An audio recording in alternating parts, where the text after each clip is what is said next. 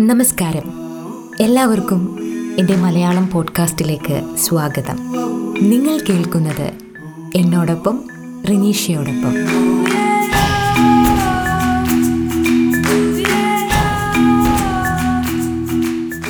വൈകുന്നേരം ഒരു ആറര ഏഴ് മണിയാവുമ്പോൾ എന്റെ വീടിന്റെ പുറത്തിറങ്ങിയിട്ട് ഞാനൊന്ന് ചെവി ഓർത്താൽ എനിക്കൊരു ശബ്ദം കേൾക്കുവാൻ കഴിയും. ഇപ്പോൾ നിങ്ങളുടെ വീട്ടിൽ പ്രായമായവരുണ്ടെങ്കിൽ വീട്ടിനകത്ത് നിന്ന് തന്നെ അത് കേൾക്കുവാൻ കഴിയും. എന്താണെന്നല്ലേ? സീരിയലുകളുടെ ശബ്ദം. ഒരു ആറര ഏഴ് മണിയാകുമ്പോൾ നമ്മുടെ ചുറ്റുവട്ടത്തുള്ള വീടുകളിലൊക്കെ സീരിയൽ ഓണാണ്. നമ്മളൊന്ന് പുറത്തോട്ട് ഇറങ്ങിയിട്ട് ഒന്ന് നമ്മുടെ വീടിന്റെ ആ വഴി കൂടി ഒന്ന് നടക്കുകയാണെങ്കിൽ എല്ലാ വീടുകളിൽ നിന്ന് നമുക്ക് കേൾക്കാൻ കഴിയും സീരിയലിലെ ഡയലോഗുകളൊക്കെ. കുറച്ച് പ്രായമേറിയവരാണ് ഈ സീരിയലുകളൊക്കെ തന്നെ കാണാറ്. അപ്പോൾ ഞാൻ ഈ പ്രായമായവരോടൊക്കെ എന്റെ പരിചയത്തിലുള്ളവരോടൊക്കെ തന്നെ പലപ്പോഴും ചോദിച്ചിട്ടുണ്ട് എന്തിനാണ് ഈ സീരിയൽ കാണുന്നതെന്ന്. ഈ സീരിയൽ കാണുന്നവരൊഴിച്ച് ബാക്കി ആർക്കും തന്നെ ഇതിനോട് പ്രത്യേകിച്ചൊരു മതിപ്പില്ല. കാരണം മറ്റൊന്നുമല്ല അതിന്റെ പ്രമേയം തന്നെയാണ്. വളരെ നെഗറ്റീവായിട്ടുള്ള പ്രമേയങ്ങളാണ് മിക്കവാറും സീരിയലുകളിൽ നമുക്ക് കാണാൻ കഴിയുക. അപ്പോൾ ഞാനിങ്ങനെ ചോദിച്ചപ്പോൾ പലരും എന്നോട് പറഞ്ഞ ഒരു ഉത്തരം ഇതായിരുന്നു. ഞങ്ങൾ ജീവിതത്തിൽ വളരെ ബിസി ആയിരുന്നു. ഇപ്പോഴാണ് കുറച്ചൊന്ന് ഫ്രീ ആയിരിക്കുന്നത്. മക്കളുടെ പഠിത്തം അവരെ വളർത്തി വലുതാക്കുക. അങ്ങനെ പല ഉത്തരവാദിത്തങ്ങളും ഞങ്ങളുടെ ജീവിതത്തിൽ ഉണ്ടായിരുന്നു. അതൊക്കെ കഴിഞ്ഞ് ഞങ്ങളൊന്ന് ഫ്രീ ആയിട്ട് ഇരിക്കുന്നത് ഈ സമയത്താണ്. വീട്ടിൽ രാത്രി ഇരിക്കുമ്പോൾ ഒരു സമയം പോകാൻ എന്തെങ്കിലും വേണ്ടേ? അങ്ങനെയാണ് ഞങ്ങൾ ഈ സീരിയൽ കണ്ടു തുടങ്ങിയത്. ഇപ്പോൾ കാണാനും ഞങ്ങൾ ഇഷ്ടപ്പെടുന്നത് അതുകൊണ്ട് തന്നെയാണെന്ന്. ഇങ്ങനെ ഒരു ഉത്തരം നമ്മളോട് പറയുമ്പോൾ നമുക്കൊരിക്കലും തിരിച്ചു പറയാൻ പറ്റില്ല. അയ്യോ അത് കാണരുത്. അത് അതിൽ കണ്ടന്റ് മോശമാണ്. എന്തിനാണ് ഇങ്ങനെ കാണുന്നതെന്നൊന്നും നമുക്ക് തിരിച്ചു പറയാൻ പറ്റില്ല. കാരണം അവർ പറയുന്നതിലും ഒരു കാര്യമുണ്ടല്ലേ? ഇത്രയൊക്കെ അവർ ജീവിതത്തിൽ ഓടി ഒരുപാട് കാര്യങ്ങൾ ചെയ്ത് തീർത്ത് ഫ്രീ ആയിട്ടുള്ള ഈ ഒരു ടൈമിൽ അവരിഷ്ടപ്പെടുന്നത് അവർ കാണട്ടെ എന്ന് നമ്മൾ ചിന്തിച്ച് പിന്നീട് അതിനെപ്പറ്റിയൊന്നും പറയുകയില്ല. എങ്കിലും നമ്മുടെ വീടുകളിൽ എല്ലാവരും ഒത്തുകൂടുന്ന സമയങ്ങളിൽ എന്തൊരു അഡിക്റ്റാണ് എന്നൊക്കെ പറഞ്ഞ് നമ്മൾ കളിയാക്കാറുണ്ട്. എന്നാൽ ഇന്ന് ഇത്തരത്തിലുള്ള ഒരു അഡിക്ഷൻ നമ്മുടെ ചെറുപ്പക്കാർക്കിടയിലും വന്നിട്ടുണ്ട്. വെബ് സീരീസ് അതിനെപ്പറ്റിയാണ് ഇന്നത്തെ എന്റെ എപ്പിസോഡ് ഈ വെബ് സീരീസിനോടുള്ളൊരു അഡിക്ഷൻ കുറച്ച് നാളായിട്ട് നമ്മുടെ ചെറുപ്പക്കാർക്കിടയിലുണ്ട്. അത് ഈ കോവിഡ് സമയമായപ്പോൾ കുറച്ചും കൂടി കൂടുതലായി എന്ന് മാത്രം. കാരണം കണ്ടു പഴകിയ പഴയ സിനിമകളും പുതുതായിട്ട് റിലീസിന് സിനിമകളൊന്നും തന്നെ ഇല്ല. എന്നതൊക്കെ ആകാം ഈ ഒരു വെബ് സീരീസിലേക്ക് മാറാനായിട്ട് കാരണം. വെബ് സീരീസിനെ ഒരിക്കലും നമുക്ക് സീരിയലായിട്ട് കമ്പയർ ചെയ്യാൻ പറ്റില്ല. വെബ് സീരീസ് ഒരു സിനിമയുടെ വലിയൊരു രൂപം തന്നെയാണ്. അതിന്റെ കണ്ടന്റ് ക്വാളിറ്റി എടുത്ത് നോക്കിയാലും അതിന്റെ മേക്കിംഗ് നോക്കിയാലും അതിലഭിനയിക്കുന്ന താരങ്ങളെ നോക്കിയാലും നമുക്കറിയാം. വലിയ വലിയ സിനിമാ താരങ്ങളൊക്കെയാണ് മിക്കവാറും എല്ലാ വെബ് സീരീസിലൊക്കെ അഭിനയിക്കുന്നത്. ഞാൻ ആദ്യമായിട്ട് കണ്ട വെബ് സീരീസ് ചെർണോബിലാണ്. അപ്പോൾ ഈ സീരീസ് കാണുന്നതിന് കുറച്ച് നാൾ മുൻപ് തന്നെ ഇതിനെപ്പറ്റിയൊരു ആർട്ടിക്കിൾ ഞാൻ വായിച്ചിട്ടുണ്ടായിരുന്നു. ഉക്രൈനിലെ ചെർണോബിൽ ന്യൂക്ലിയർ പവർ പ്ലാന്റിൽ ഒരു അപകടം സംഭവിക്കുകയും അവിടുത്തെ പ്ലാന്റ് പൊട്ടിത്തെറിക്കുകയൊക്കെ ചെയ്തു. റേഡിയേഷനൊക്കെ ഉണ്ടായി ധാരാളം ആളുകൾക്ക് ജീവഹാനി സംഭവിക്കുകയും പലർക്കും ക്യാൻസർ പോലുള്ള അസുഖങ്ങൾ പിന്നീട് ഉണ്ടാവുകയൊക്കെ ചെയ്തിട്ടുള്ളൊരു സംഭവമാണ്. അത് ആയിരത്തി തൊള്ളായിരത്തി എൺപത്തി ആറിൽ നടന്ന ഒരു കാര്യമാണ്. ഇത് വായിച്ചത് കൊണ്ട് തന്നെ എന്റെ മനസ്സിൽ ഈ ഒരു സീരീസ് വരുന്നു എന്നറിഞ്ഞപ്പോൾ ആകാംക്ഷയായിരുന്നു. ഇത് വിഷ്വലി ഒന്ന് കാണാനായിട്ട്. ആ സീരീസ് കണ്ടപ്പോൾ ഞാൻ വായിച്ചതിനേക്കാളും അതിഭീകരമാണ് കാര്യങ്ങളെന്നാണ് എനിക്ക് തോന്നിയത്. അത്രത്തോളം മനോഹരമായിട്ടാണ് കേട്ടോ ആ ഒരു വെബ് സീരീസ് അതിലെ കാര്യങ്ങളൊക്കെ പറഞ്ഞു പോയിരിക്കുന്നത്. കാരണം ഈ ഒരു സംഭവം യഥാർത്ഥത്തിൽ നടക്കുമ്പോൾ അവിടുത്തെ ഭരണകൂടം ഇത് ലോകത്തെ അറിയിക്കുന്നില്ല. കുറച്ച് ദിവസത്തേക്ക് അവരത് ഇങ്ങനെയൊരു സംഭവം ഇവിടെ നടന്നിട്ടില്ല എന്നുള്ള രീതിയിലാണ് പ്രതികരിച്ചിരുന്നത്. പിന്നീടാണ് അവർക്ക് ലോകത്തിന് മുൻപിൽ പറയേണ്ടി വന്നത് ഇങ്ങനെയൊരു അപകടം സംഭവിച്ചു എന്നുള്ളത്. അതൊക്കെ വളരെ വ്യക്തമായിട്ട് ആ വെബ് സീരീസിൽ കാണിക്കുന്നുണ്ട്. അപ്പോൾ ഇത് കണ്ടതിന് ശേഷം ഇതിന്റെ ഒരു ഹാങ് ഓവറിൽ ഞാനിങ്ങനെ ഗൂഗിളിൽ അതിന്റെ കുറച്ചും കൂടി വിഷ്വൽസ് ഒറിജിനൽ കാണാലോ എന്ന് ഓർത്തിട്ട് ഇങ്ങനെ സെർച്ച് ചെയ്തപ്പോഴാണ് എനിക്ക് സന്തോഷ് ജോർജ് കുളങ്ങരയുടെ സഫാരി ചാനലിൽ അദ്ദേഹം ആ സ്ഥലം സന്ദർശിച്ച രണ്ട് എപ്പിസോഡ്സ് ഉണ്ടെന്ന് മനസ്സിലായത്. അങ്ങനെ ഞാനത് കാണുകയുണ്ടായി. അപ്പോൾ അത് കണ്ടപ്പോൾ കുറച്ചും കൂടി നമ്മൾ ആ വെബ് സീരീസ് കണ്ടിട്ട് അത് കാണുമ്പോൾ ആ സ്ഥലങ്ങളൊക്കെ അതേപോലെ തന്നെയാണ് വെബ് സീരീസിൽ കാണിച്ചിരിക്കുന്നതെന്ന് നമുക്ക് തോന്നിപ്പോകും. അത്രത്തോളം ഒരു ഒറിജിനാലിറ്റി ആ സീരീസിലോട്ട് കൊണ്ടുവരാനായിട്ട് അതിന്റെ അണിയറ പ്രവർത്തകർക്ക് കഴിഞ്ഞിട്ടുണ്ട്. ഇപ്പോൾ ആ സ്ഥലം ടൂറിസ്റ്റുകൾക്ക് തുറന്നു കൊടുത്തിട്ടുണ്ട്. അങ്ങനെയാണ് സന്തോഷ് ജോർജ് കുളങ്ങരയും അവിടെ വിസിറ്റ് ചെയ്തത്. കുറച്ച് സേഫ്റ്റി മെഷേഴ്സൊക്കെ എടുത്തിട്ട് ആളുകൾക്ക് അവിടെ വിസിറ്റ് ചെയ്യാവുന്ന ഒരു സ്ഥലമാണിന്നത്. അടുത്തതായി ഞാൻ കണ്ടത് സേക്രഡ് ഗെയിംസ് എന്ന വെബ് സീരീസാണ് അത് നെറ്റ്ഫ്ലിക്സിന്റെ ആദ്യത്തെ ഇന്ത്യൻ വെബ് സീരീസ് ആയിരുന്നു. അതുകൊണ്ട് തന്നെ വളരെ പ്രതീക്ഷയോടുകൂടി തന്നെയാണ് ഞാനത് കാണാനിരുന്നത്. ഈ സീരീസ് എല്ലാ തരത്തിലും ഒരു പുതിയ അനുഭവമായിരുന്നു. അതിന്റെ ഒരു മേക്കിംഗ് സ്റ്റൈലായാലും അതിന്റെ ഒരു സ്റ്റോറി ടെല്ലിംഗ് സ്റ്റൈലായാലും അതിലഭിനയിക്കുന്ന താരങ്ങൾ സിനിമാ താരങ്ങളാണ് നമ്മുടെ സെയ്ഫ് അലി ഖാനും നവാസുദ്ദീൻ സിദ്ദിഖിയും. രാധിക ആപ്തയൊക്കെ തകർത്ത് അഭിനയിച്ചിരിക്കുന്ന ഒരു വെബ് സീരീസ് ആയിരുന്നു ഇത്. ഇതിന്റെ ഒരു സൗണ്ട് പാറ്റേൺ മൊണ്ടാഷൊക്കെ നമുക്ക് പുതിയ അനുഭവമായിരുന്നു. അതിന്റെ ആ മ്യൂസിക് അതിന്റെ ഇൻട്രോയിൽ നമുക്ക് കേൾക്കുമ്പോൾ ഒരു ഉള്ളിൽ നിന്നൊരു വല്ലാത്തൊരു ഫീലാണ് ഉണ്ടാകുക. അങ്ങനെ എല്ലാ തരത്തിലും നമ്മുടെ ഇന്ത്യൻ വെബ് സീരീസിൽ ഒരു ഉയർന്ന നിലവാരത്തിലുള്ള ഒരു സ്റ്റാൻഡേർഡ് സെറ്റ് ചെയ്യാനായിട്ട് സേക്രഡ് ഗെയിംസിന് കഴിഞ്ഞിട്ടുണ്ട്. അതുകൊണ്ട് തന്നെ ഇതിന് ശേഷം വന്നിട്ടുള്ള സീരീസൊക്കെ ഈ ഒരു സ്റ്റാൻഡേർഡെങ്കിലും മെയിന്റെയിൻ ചെയ്യണമെന്ന രീതിയിലാണ് പിന്നീട് നിർമ്മിക്കപ്പെട്ടിട്ടുള്ളത്. ഈ ഒരു സീരീസ് കാണുമ്പോൾ നമുക്ക് കുട്ടികളുടെ ഒപ്പം ഇരുന്ന് കാണാൻ പറ്റുന്ന ഒരു സീരീസ് അല്ല ഇത്. അപ്പോൾ അങ്ങനെയുള്ള സന്ദർഭങ്ങളിൽ സീരീസ് കാണുന്നതിന് മുമ്പ് തന്നെ ഞാൻ ചെയ്യാറ് സാധാരണയായിട്ട് ഐ എം ഡി ബി എന്ന ഒരു സൈറ്റിൽ കയറിയിട്ട് പാരൻസ് ഗൈഡ് നോക്കാറുണ്ട്. ഐ എം ഡി ബി എന്ന് പറയുന്നത് ഇന്റർനെറ്റ് മൂവി ഡാറ്റാബേസ് ആണ് ഇതിനകത്ത് എല്ലാ സീരീസിനെ പറ്റിയുമുള്ള ഡീറ്റെയിൽസ് ഉണ്ടാവും. അതിന്റെ കാസ്റ്റ് അതിന്റെ ക്രൂ മെമ്പേഴ്സ് പിന്നെ പാരന്റൽ ഗൈഡ്സ് ഉണ്ടാവും. അപ്പോൾ ഞാൻ സാധാരണയായിട്ട് ഇതിലെ പാരൻസ് ഗൈഡ് നോക്കിയിട്ട് കുട്ടികൾക്ക് പറ്റിയതാണോ എന്ന് ചെക്ക് ചെയ്തിട്ടാണ് മോനെ കാണിക്കാനായിട്ട് ഇരുത്താറ്. അപ്പോൾ നിങ്ങൾക്കും അങ്ങനെയൊക്കെ കുട്ടികൾ ഒന്നിച്ച് കാണണം എന്നുണ്ടെങ്കിൽ തീർച്ചയായിട്ടും ഐ എം ഡി ബി സൈറ്റിൽ പോയിട്ട് പാരൻസ് ഗൈഡ് ചെക്ക് ചെയ്താൽ അറിയാൻ പറ്റും ഏത് എപ്പിസോഡാണ് കുട്ടികളെ ഒത്തിരുന്ന് കാണാൻ പറ്റാത്തത് അല്ലെങ്കിൽ ഈ ഒരു എപ്പിസോഡ് കുട്ടികൾക്ക് ആ ഒരു ഏത് ഏജ് കാറ്റഗറിയിലുള്ളവർക്ക് പറ്റിയതാണ് എന്ന് നമുക്ക് അറിയാൻ കഴിയും.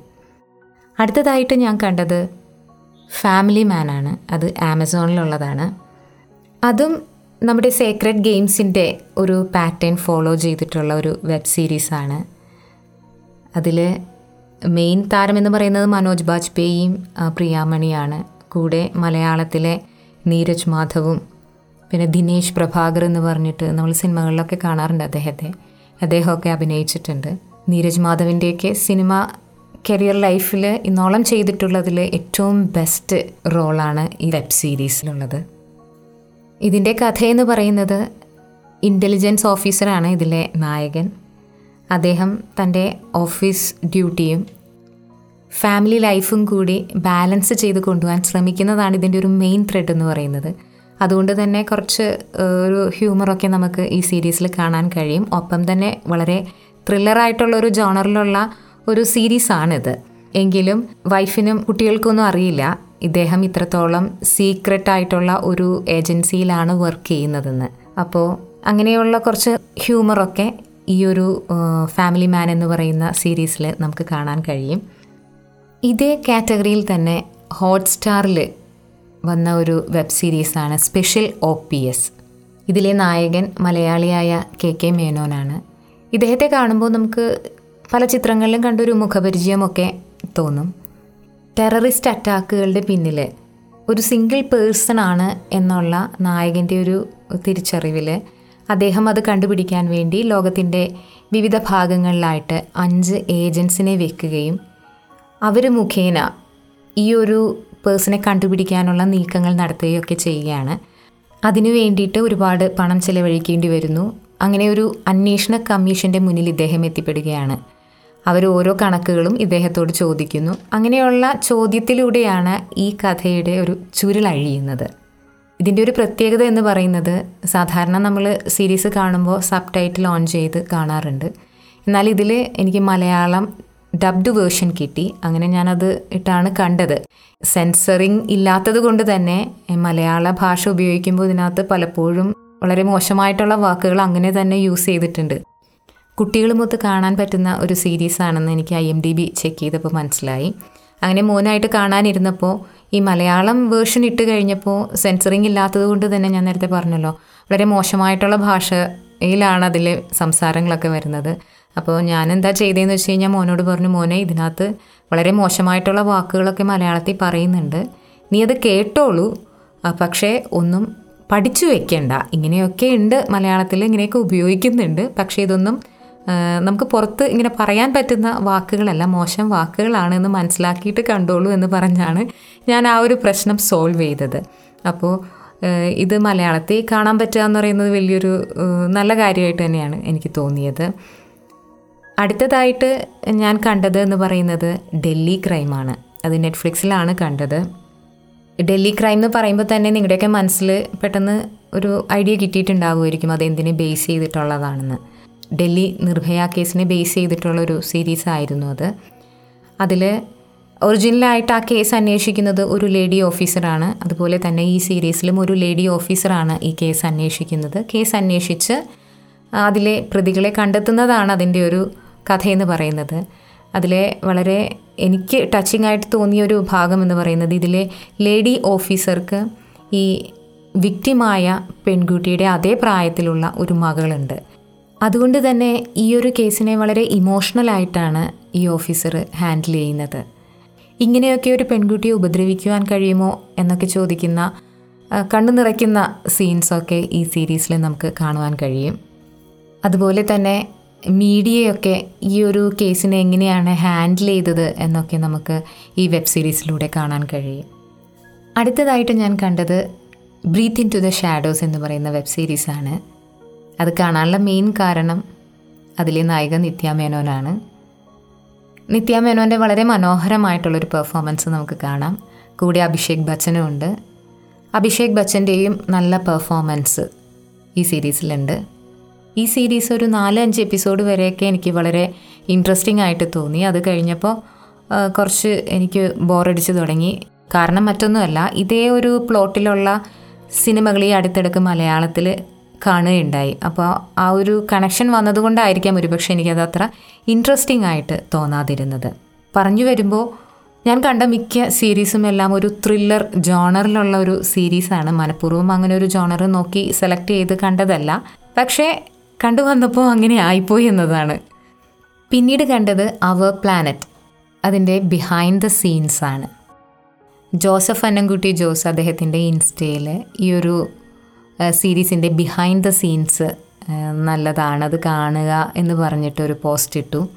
എണ്ണൂറ് ക്രൂ മെമ്പേഴ്സ് നാല് വർഷം കൊണ്ട് കഷ്ടപ്പെട്ടിട്ടാണ് അങ്ങനെ ഒരു സീരീസ് ഉണ്ടാക്കിയത് എന്നൊക്കെ പറഞ്ഞപ്പോൾ അതിനോടുള്ളൊരു ഇൻട്രസ്റ്റ് കൊണ്ട് അങ്ങനെ behind the scenes our planet കണ്ടു.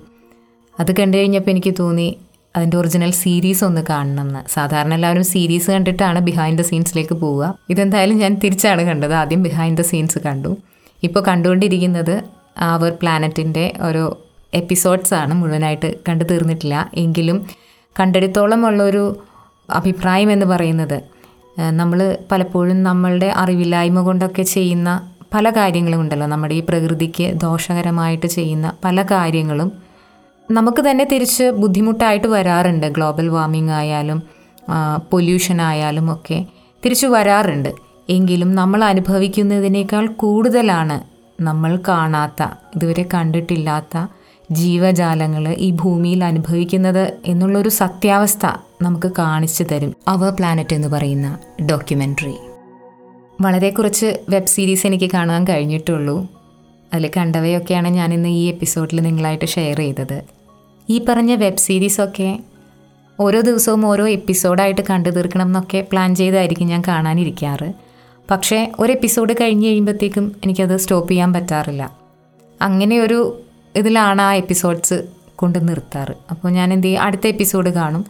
അത് കഴിയുമ്പോൾ അടുത്ത എപ്പിസോഡ് കാണും. അങ്ങനെ ഒരു നാലഞ്ച് എപ്പിസോഡ്സ് ഒക്കെ കണ്ടിട്ടാണ് ഒരു ദിവസം സ്റ്റോപ്പ് ചെയ്യാറ്. അപ്പോൾ ഇങ്ങനെ കണ്ടിന്യൂസ് ആയിട്ട് വാച്ച് ചെയ്യുന്നതിനെ ബിഞ്ച് വാച്ചിങ് എന്നാണല്ലോ പറയാറ്. അപ്പോൾ മിക്കവാറും ഈ ഒരു വെബ് സീരീസ് എല്ലാം ബിഞ്ച് വാച്ച് ചെയ്താണ് ഞാൻ കണ്ടു തീർത്തിരിക്കുന്നത്. വെബ് സീരീസൊക്കെ കാണുമ്പോൾ പലപ്പോഴും ആഗ്രഹിക്കാറുണ്ട് ഈ ഒരു കണ്ടന്റിന്റെ ക്വാളിറ്റി നമ്മുടെ അമ്മമാർ കാണുന്ന സീരിയൽസിനുമൊക്കെ ഉണ്ടായിരുന്നെങ്കിൽ എന്ന്. ഒരുപക്ഷെ അതിന്റെ ഒരു ബഡ്ജറ്റ് കൺസ്ട്രെയിൻ കൊണ്ടായിരിക്കാം അതിന്റെ ഒരു മേക്കിങ്ങും എല്ലാം വളരെ മോശമായൊരു രീതിയിലേക്ക് താഴ്ന്നു പോയതെന്ന് എനിക്ക് തോന്നുന്നു. ഇപ്പോൾ ഞാൻ പറഞ്ഞതെല്ലാം ഇന്ത്യൻ വെബ് സീരീസ് ആണ്. ഇതിനകത്തൊക്കെ നോക്കിയാൽ നമുക്ക് കാണാൻ കഴിയുന്ന ഒരു മറ്റൊരു കാര്യം കൂടിയുണ്ട്. മിക്കവാറും വെബ് സീരീസിലൊക്കെ ഒരു സൗത്ത് ഇന്ത്യൻ എലമെന്റ് കൊടുക്കാനായിട്ട് ഇതിന്റെ അണിയറ പ്രവർത്തകർ പ്രത്യേകം ശ്രദ്ധിച്ചിട്ടുണ്ട്.